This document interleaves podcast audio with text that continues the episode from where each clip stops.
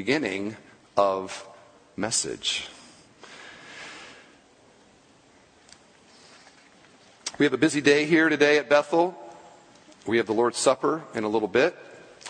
We have our ministry fair that's going on, and we want to leave a little bit of room for that. So uh, today's message is a little shorter than normal. Ironically, on the subject, love is patient. We are barely into this uh, little mini series, which is part of a broader series from the book of 1 Corinthians, but we're really kind of zeroing in here in chapter 13 on the whole matter of love. What is love? What is God like agape love? And our working definition of this is self giving for the good and joy of another. It is God like Agape love is godlike in the sense that the vibrancy and the energy within the Godhead is self giving love. The Father for the Son and the Spirit, the Son for the Father and the Spirit, the Spirit for the Father and the Son. They have eternally dwelt in a giving of themselves way, which has been a tremendous blessing to them and a source of great joy. Love. They love each other selflessly. And their greatest joy is to bring joy to the others. And this is why it is so core to who God is that 1 John uh, 4 8 simply says this God is love. Now, that is not to say that love, the fact that it is self giving and self, it is self giving, let me say it that way, does not mean that agape love doesn't have personally enriching rewards because it most definitely does. This is what Jesus highlights in uh, Acts 20 verse 35 where he says it is more blessed to give than to receive. There are things that come to us in the giving of ourselves that self-receiving can never provide. So when the Bible calls us to love one another in this way, it is not a punishment. Like if we read through this list and, you know, like today, love is patient. Oh, love is kind. Oh, hate that. And we view it as some kind of an oppressive thing that God says, oh, you gotta be this way. No. God knows that this is the path to our greatest personal happiness because this has been His own experience within the Godhead for eternity. So it is not a bad thing, it is a good thing. It is the best thing. My mom made a statement to me this week, perhaps last week, I forget when it was, but I was, uh, I had this knee surgery, and and by the way, I, I met somebody this week who has been coming to our church for just a, a, a little while, and uh, somehow it came up about my knee, like she asked, or I don't know how. Somehow it came up, and I said, I said, Oh, you knew that I had knee surgery? And she goes, Uh, yeah. And I'm like, okay, note to self, time to move on. Enough said about that. So just one more, okay? just one more, maybe a few others, but one more. My parents came out to help me get, you know, recover from it and were a total blessing to me. I could not have done it without them. I was so appreciative. And I was telling that, uh, basically just gushing about it to my mom, how thankful I was for what they did. And my mom's response to me was this Steve, it was my joy to do it. It was my joy to do it. That's love. And when the Father sent the Son, it was his joy to do it. When the Son died for us, in spite of the pain and in spite of the agony, which we will be remembering in the Lord's Supper in just a few moments, it was his joy to do it. In eternity in the future, when God the Father lavishes us with all the blessings that are ours in Christ, nobody's going to be happier about, about that than God will be. When we give of ourselves, there is a joy that comes from it. And it is this self giving love that I'd like you to begin thinking about in preparation for the Lord's Supper. Now, we saw in verses 1 through 3 that it doesn't matter how amazingly gifted we are, how unbelievably knowledgeable or insightful we are about spiritual things, uh, how sacrificial we are, if we do those things without love, it means nothing. Anything minus love equals nothing.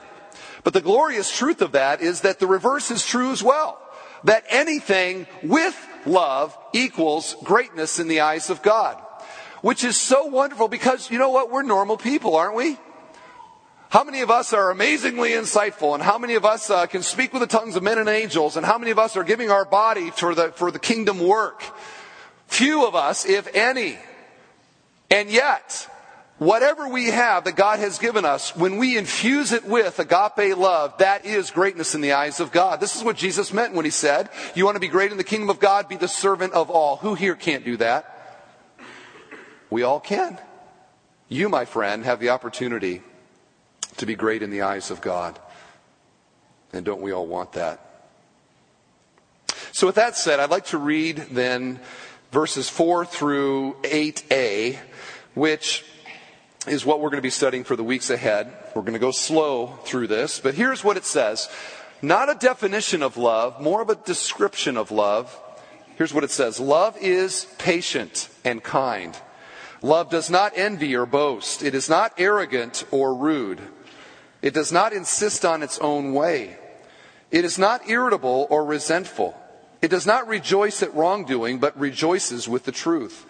Love bears all things, believes all things, hopes all things, endures all things. Love never ends. Now, it is pointed out in this passage that there are seven things that love chooses to do and eight things that love chooses not to do. And we see here, even from a cursory reading of the passage, that love, biblical love, godlike love, real love, is so different than uh, the way it is portrayed in the world. It is not a torrent of emotion. It is not uncontrollable passion. Just seeing this, we see that love is a purposeful choice of the will to do what is going to be for the good and the blessing and the joy of another.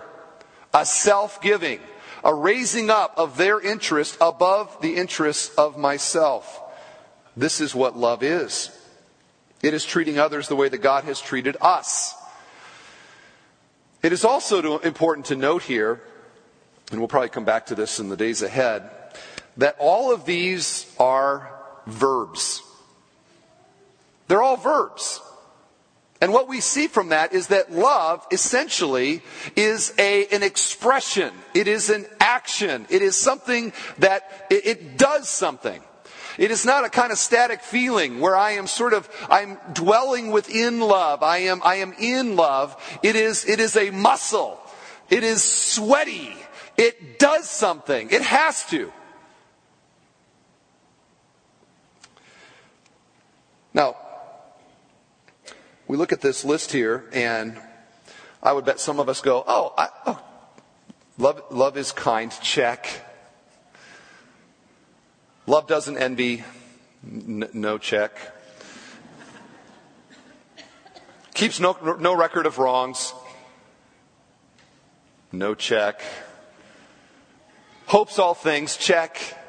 And we sort of look at this like, well, I'm getting some of them, I'm not getting, I'm not getting others. And frankly, let's be honest, nobody here fulfills this very well.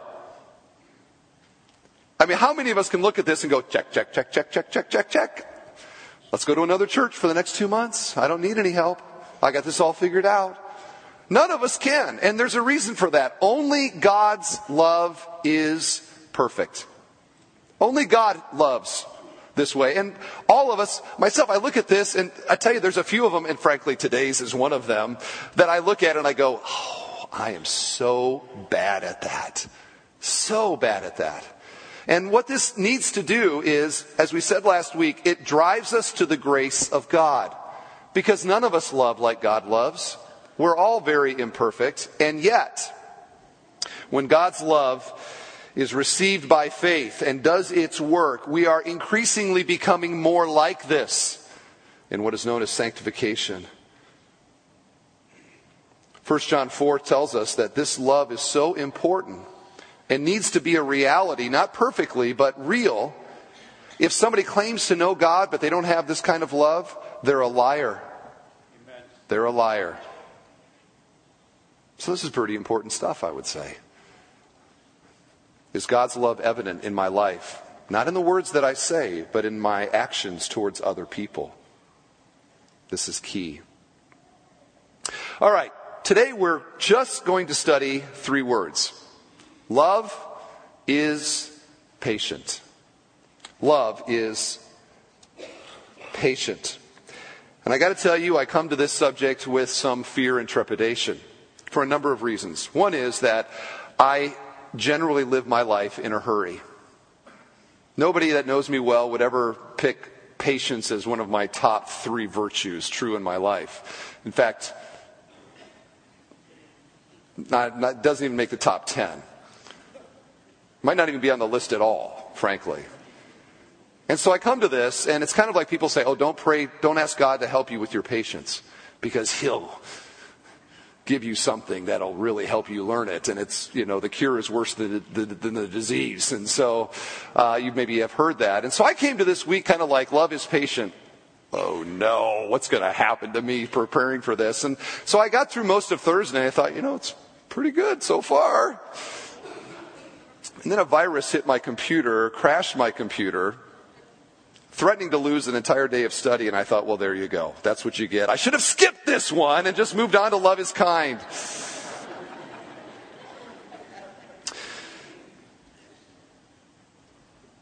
Well, we only have three words to play with here.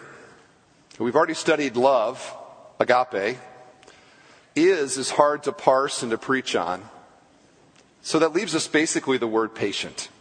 So let's talk about what this means, actually. And in the Greek, the word literally means this. The tempest is far away. The tempest is far away. The anger, the annoyance, the frustration is far away from me. The opposite of this is somebody whose anger, whose frustration, whose annoyance is right there next to them. They don't have to go very far to find it. Proverbs calls this person quick tempered. We're going to see in verse 5 a similar character quality when it says that love is not irritable. Strong's Concordance. To exhibit internal and external control in difficult circumstance. Or as the King James famously translates this, charity suffereth long. Hard to improve on that. Now here's something to realize is that this word is not so much used to describe patience in difficult circumstances. It has to do with patience with difficult people. Hmm. Because circumstances require patience, no doubt about it. But people require patience on steroids. Am I not right with this? And likely, even as I begin talking about this, you are possibly thinking about somebody in your life that you struggle to exercise patience towards. That somebody who just has a unique ability to annoy you to death. Is somebody coming to your mind? Are you coming to somebody's mind?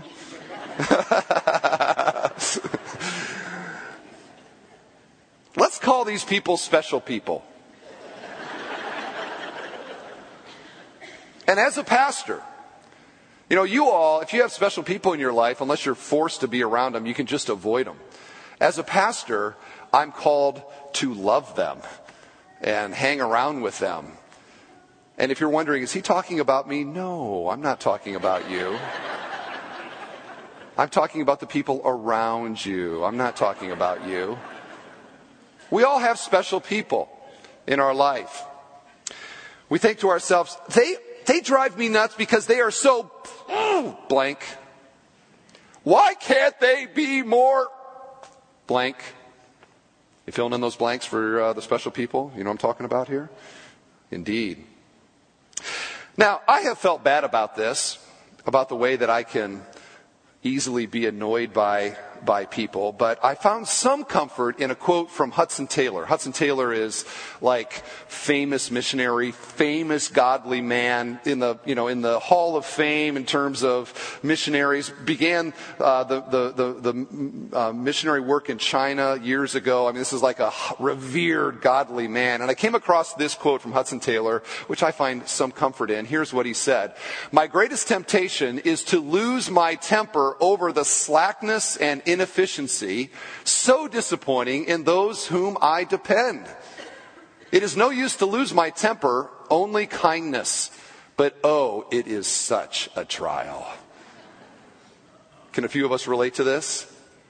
I think probably so. Love is patient. Let's talk about why love is patient. And the reason why love is patient is because God is patient. Let's talk about the patience of God. Every attribute that we have listed here in verses 4 through 8 are perfected in God.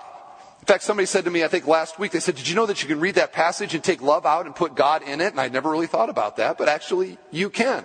Love is patient, God is patient. His patience, though, is of a unique quality. Because for God, there is no impatience in the sense of having to wait for something. God transcends time. He is, he is above time. So God is never like, oh, would they hurry up and get here? They drive me nuts when they're late. He, he's never worrying about being late, never worrying about being early. Everything happens exactly on time for God. He is sovereign over it. He also doesn't fret over circumstances. He is sovereign over circumstances. He's, he's never wondering what's going to happen and feeling that sense of anxiety like, oh no, and this person is driving me nuts because I can't rely on them and I don't know how it's going to turn out, which is what we struggle with so much. He has none of that because he is the sovereign God. So in what way then is God patient? Three passages that describe the patience of God. First, Exodus 34 verse 6. The Lord passed before him, this is Moses, and proclaimed, The Lord, the Lord, a God merciful and gracious, slow to anger, abounding in steadfast love and faithfulness. The same time that God gives Moses the the Ten Commandments, the moral code declaring His holiness and that He is a, He is a completely morally pure being. The same time He does that, He also declares to Moses that He is slow to anger and abounding in love. Wait a second, God, which are you? Are you a holy God and a just God that must judge men's unrighteous actions? Or are you a God of mercy and slow to anger and abounding in love? Which one are you? And the answer is He is both. He is both. Marvelously, gloriously, both.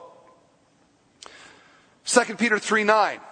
The Lord is not slow to fulfill His promises as some count slowness but is patient towards you, not wishing that any should perish, but that all should come to repentance.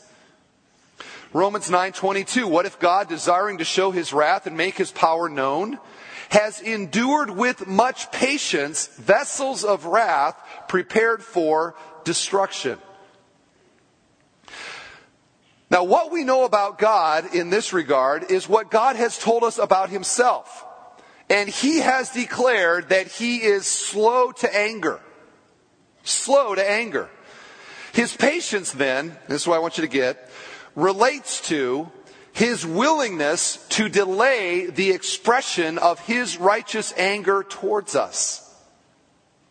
His willingness to delay, to restrain himself from expressing his very righteous anger towards us as sinners. And friends, we ought to rejoice at this. And here's why. 2 Peter 3 9 says, it is his slowness, it is his self restraint that provides an opportunity for us now, cover for us to hear and to believe and to be saved. God would be entirely, it's, it's completely righteous if the moment that we sinned, if he just went and damned us to hell. In that moment, you could not say that he had done anything wrong at all.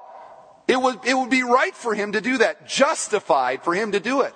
But, he is a righteous God, but he is slow to anger. And he desires everyone to come to repentance.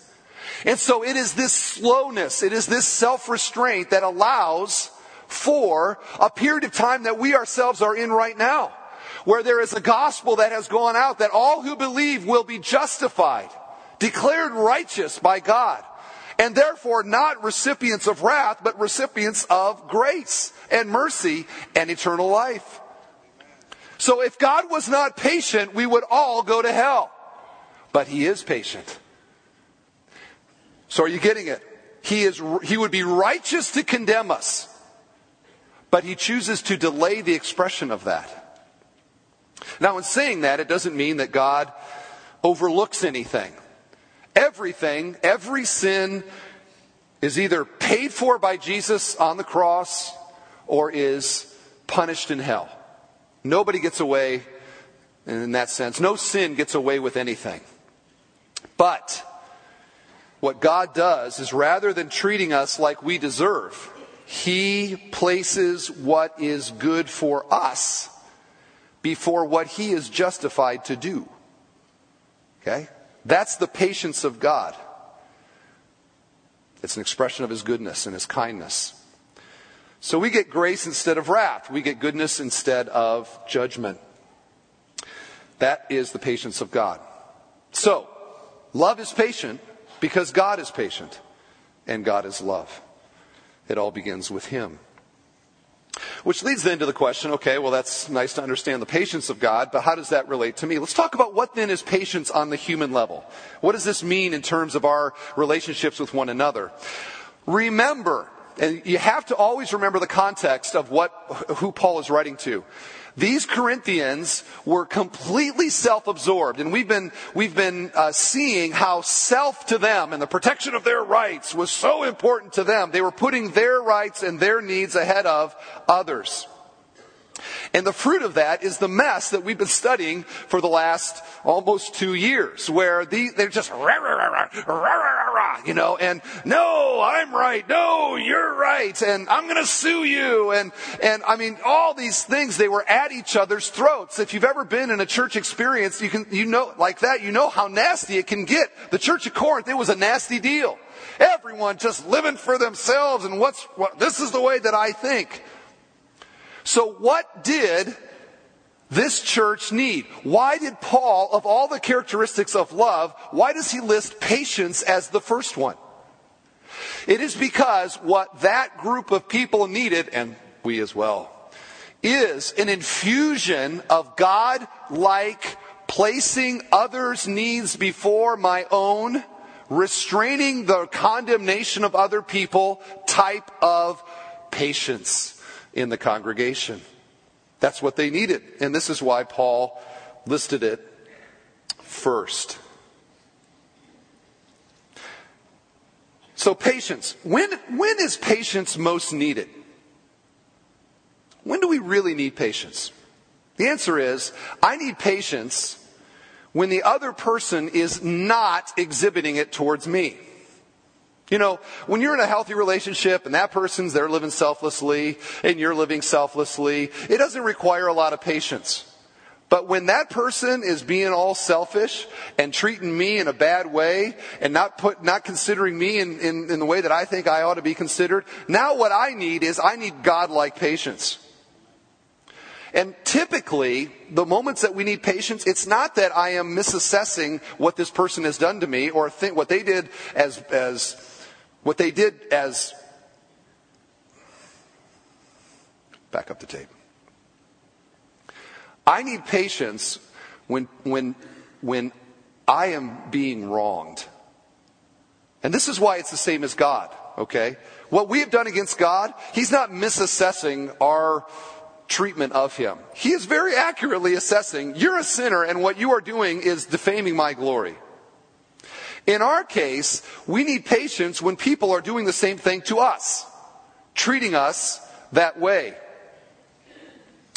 What love does then is love is willing to absorb the offense from the other person's selfish actions. Okay, and I feel like I need to go back to that because I, this is so important to understand. Sometimes people say, well, he did this and I was right to do that to him. Did you know what he did to me? Okay, that's the moment we need patience. Yes! what he did or she did was wrong. Yes, they mistreated you. Yes, they lack love towards you. That is when patience is needed. Not when everything's great and fine and everything's, you know, ah. We don't need patience in those moments. We just enjoy the moment. We enjoy the love. But when things fall apart, that is when. Have I said that enough? I've gone around that 15 times. Are you with me? All right. So agape love. Agape love absorbs the offense and like God refuses to exert my right to condemn what this person has done to me or to condemn them for doing it. Okay? The self-restraint like God. Here's how Proverbs 19:11 says, "A good sense makes one slow to anger, and it is his glory to overlook an offense." Now, who does that sound like? That's God, right? He is slow to anger and is willing to let the offense pass for now.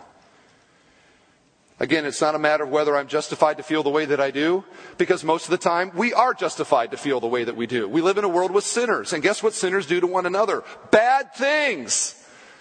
So, if I'm waiting for everything to be a panacea so that I don't have to exert patience, that's called heaven. You're not there yet. And this church isn't it, by the way. So agape love, and here's, this is the key now.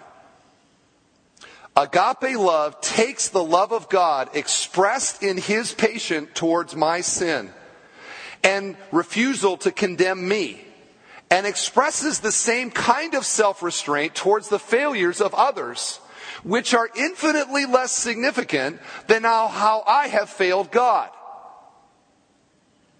I wish that was on the screen. I'm going to say it again because this really is the heart of it.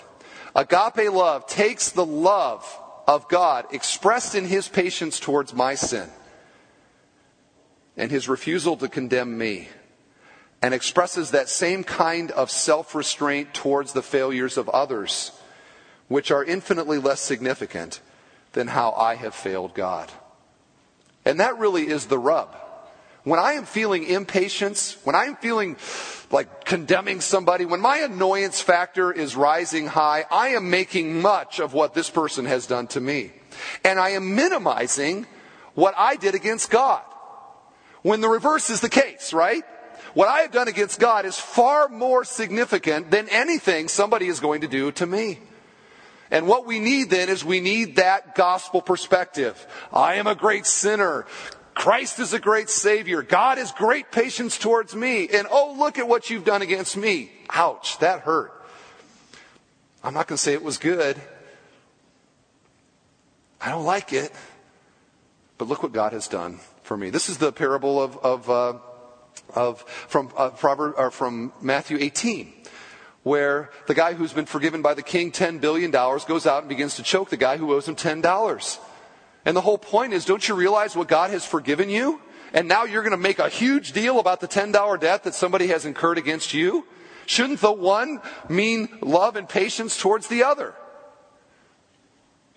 So, realize, friends, that God doesn't sigh, oh, about us. He doesn't seek to punish us. He doesn't pull away emotionally. He doesn't slam the door Fine, I'll forgive you. He doesn't verbally attack. He waits patiently because he has the big picture in view. Love is patient because God is patient and God is love. It is God's patience towards us expressed humanly towards one another. Now, I just want to talk briefly with you about what is impatience then. If that's what patience is, what is impatience and where does it come from? And I really think the heart of this is self idolatry and a desire to control everything. We're all control freaks. And God's people said,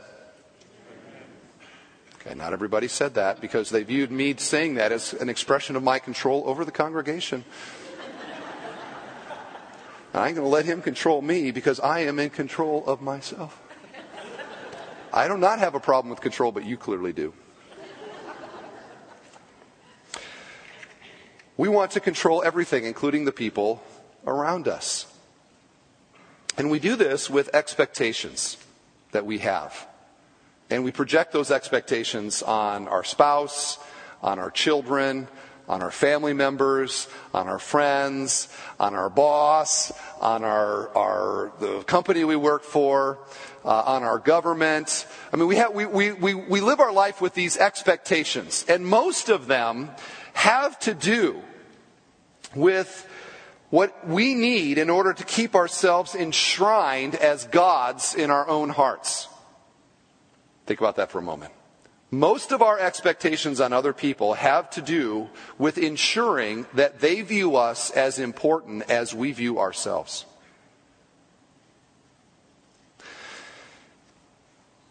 Or this is the way that I'm saying it. Impatience is the personal expression of our desire to be God and our frustration when others didn't get the memo. Think of the last time that you were impatient with somebody. And right now, some of you spouses are doing this number because it was like 45 minutes ago on the way here. You, you know, some annoyance, some kind of a oh thing. What was it actually that really bothered you? If you were to analyze it as objectively as you can, what was it that just annoyed you about that? What got you going with frustration?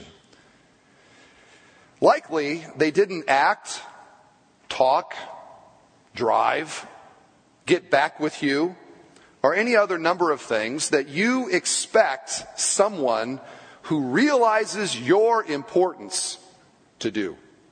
Am I close? It's hard to get an amen on some of those kind of statements, but I'm, I'm good with that. Okay?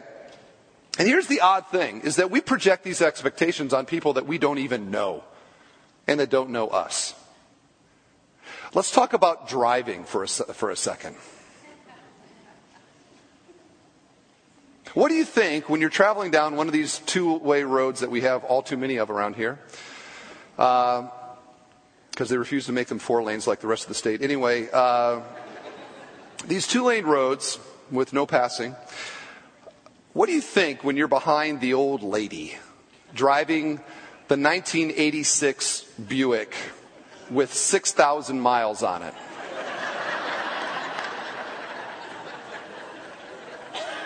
What do you think about? As she's driving five miles an hour below the speed limit and 15 below what everybody else drives. What do you think about the person in the grocery line ahead of you at the checkout? Who apparently has not figured out that you can pay for things electronically now. And she's filling out her check to pay for the groceries, balancing her entire checking account, and apparently trying to calculate her mortgage payment while you and 15 other people wait in line. What do you, what do you think about in moments like that? Or what do you think about the pastor who promised a shorter than normal message, but apparently, but apparently has forgotten that he did so? Now you think, well, Pastor Steve, how do you know that people think that way? Um, Pastor Gary told me that he sometimes thinks that way, so that's how I know that. I had to do some field research for this message. Impatience. The personal expression of our desire to be God and our frustration when other people didn't get the memo. Love is patient. God isn't impatient. Love is patient because God is patient and God is love. And so here's the thing. Impatience is a kind of blasphemy. In that moment, what I am doing, am I, I am raising myself, my desire to be God, to control everything, for everyone else to realize how important I am. And we enshrine ourselves in those moments as God and then treat other people in the opposite way that God has treated us. In other words, we play God very badly. Not only are we not God, but when we try to be God, we don't act like God actually is. He is patient. And that is why this all comes back to the gospel. It all comes back to what agape love is and how God has expressed it to us. Here's the thing. Every day, sinners are going to do things against us, treat us in ways that are worthy of condemnation. Because that's what sinners do. But what are we called to do? We're called to apply the gospel in those moments and to treat them, and this is so hard, trust me, this is so hard, to treat them like God has treated me. Recognizing that what God has to overcome to treat me with kindness is far greater than what I got to overcome in, in, with the old lady on the road. And I apply that to my spouse. And I apply that to my family member. And I apply that to my employer. And I apply that to the coworker. And I apply that uh, to the to the school worker and the lady checking out and the people in my life. Love is continuously patient. And I have to believe in that moment, and this is something that has been helpful to me in my marginal improvements in this area, I have to believe that a sovereign God placed this person in my life for a reason, and this moment in my life for a reason. Perhaps your creed this week in those moments when you're feeling annoyed is just to bring it love is patient. Love is patient. Why did I go to church last week? Love is patient. Yes. And in doing that, then, I am exercising a volitional self restraint. And I am asking God to help me express an emotional self restraint. In other words, not to be all sighing, oh. Listen to your sighs. Those moments when you're really yourself. Ironically, last night I was driving home after preaching this message, and this person, and I was like, oh. And I oh. I'm so guilty of this rather than condemning an opportunity to do good to them. And that's the thing. It's not that we just don't do bad to them, although that would be a good step for us. We do good to them. We do good to them. Rather than rolling our eyes at them and letting them know how annoying they are to us, how about in that moment some kind of an affirmation? Rather than condemnation, to overlook the offense, which is a man's glory Love covers a multitude of sins to extend forgiveness. Something that affirms that you respect them and you care for them. This is godlike. Some of you right now are going, ain't no way I can do that. You're right. You on your own can't. But the love of God, experienced in the person and the work of Jesus Christ, received by faith, gets inside of us and begins to do its transforming work.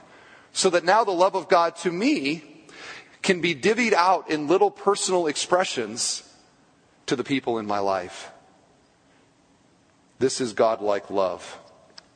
And it can and will happen when we apply the gospel interpersonally. I conclude with a quote from John Piper. The opposite of impatience is not a glib denial of loss. It is a deepening, ripening, peaceful willingness to wait for God in the unplanned place of obedience and to walk with God at the unplanned pace of obedience, to wait in his place and go at his pace. Love is patient.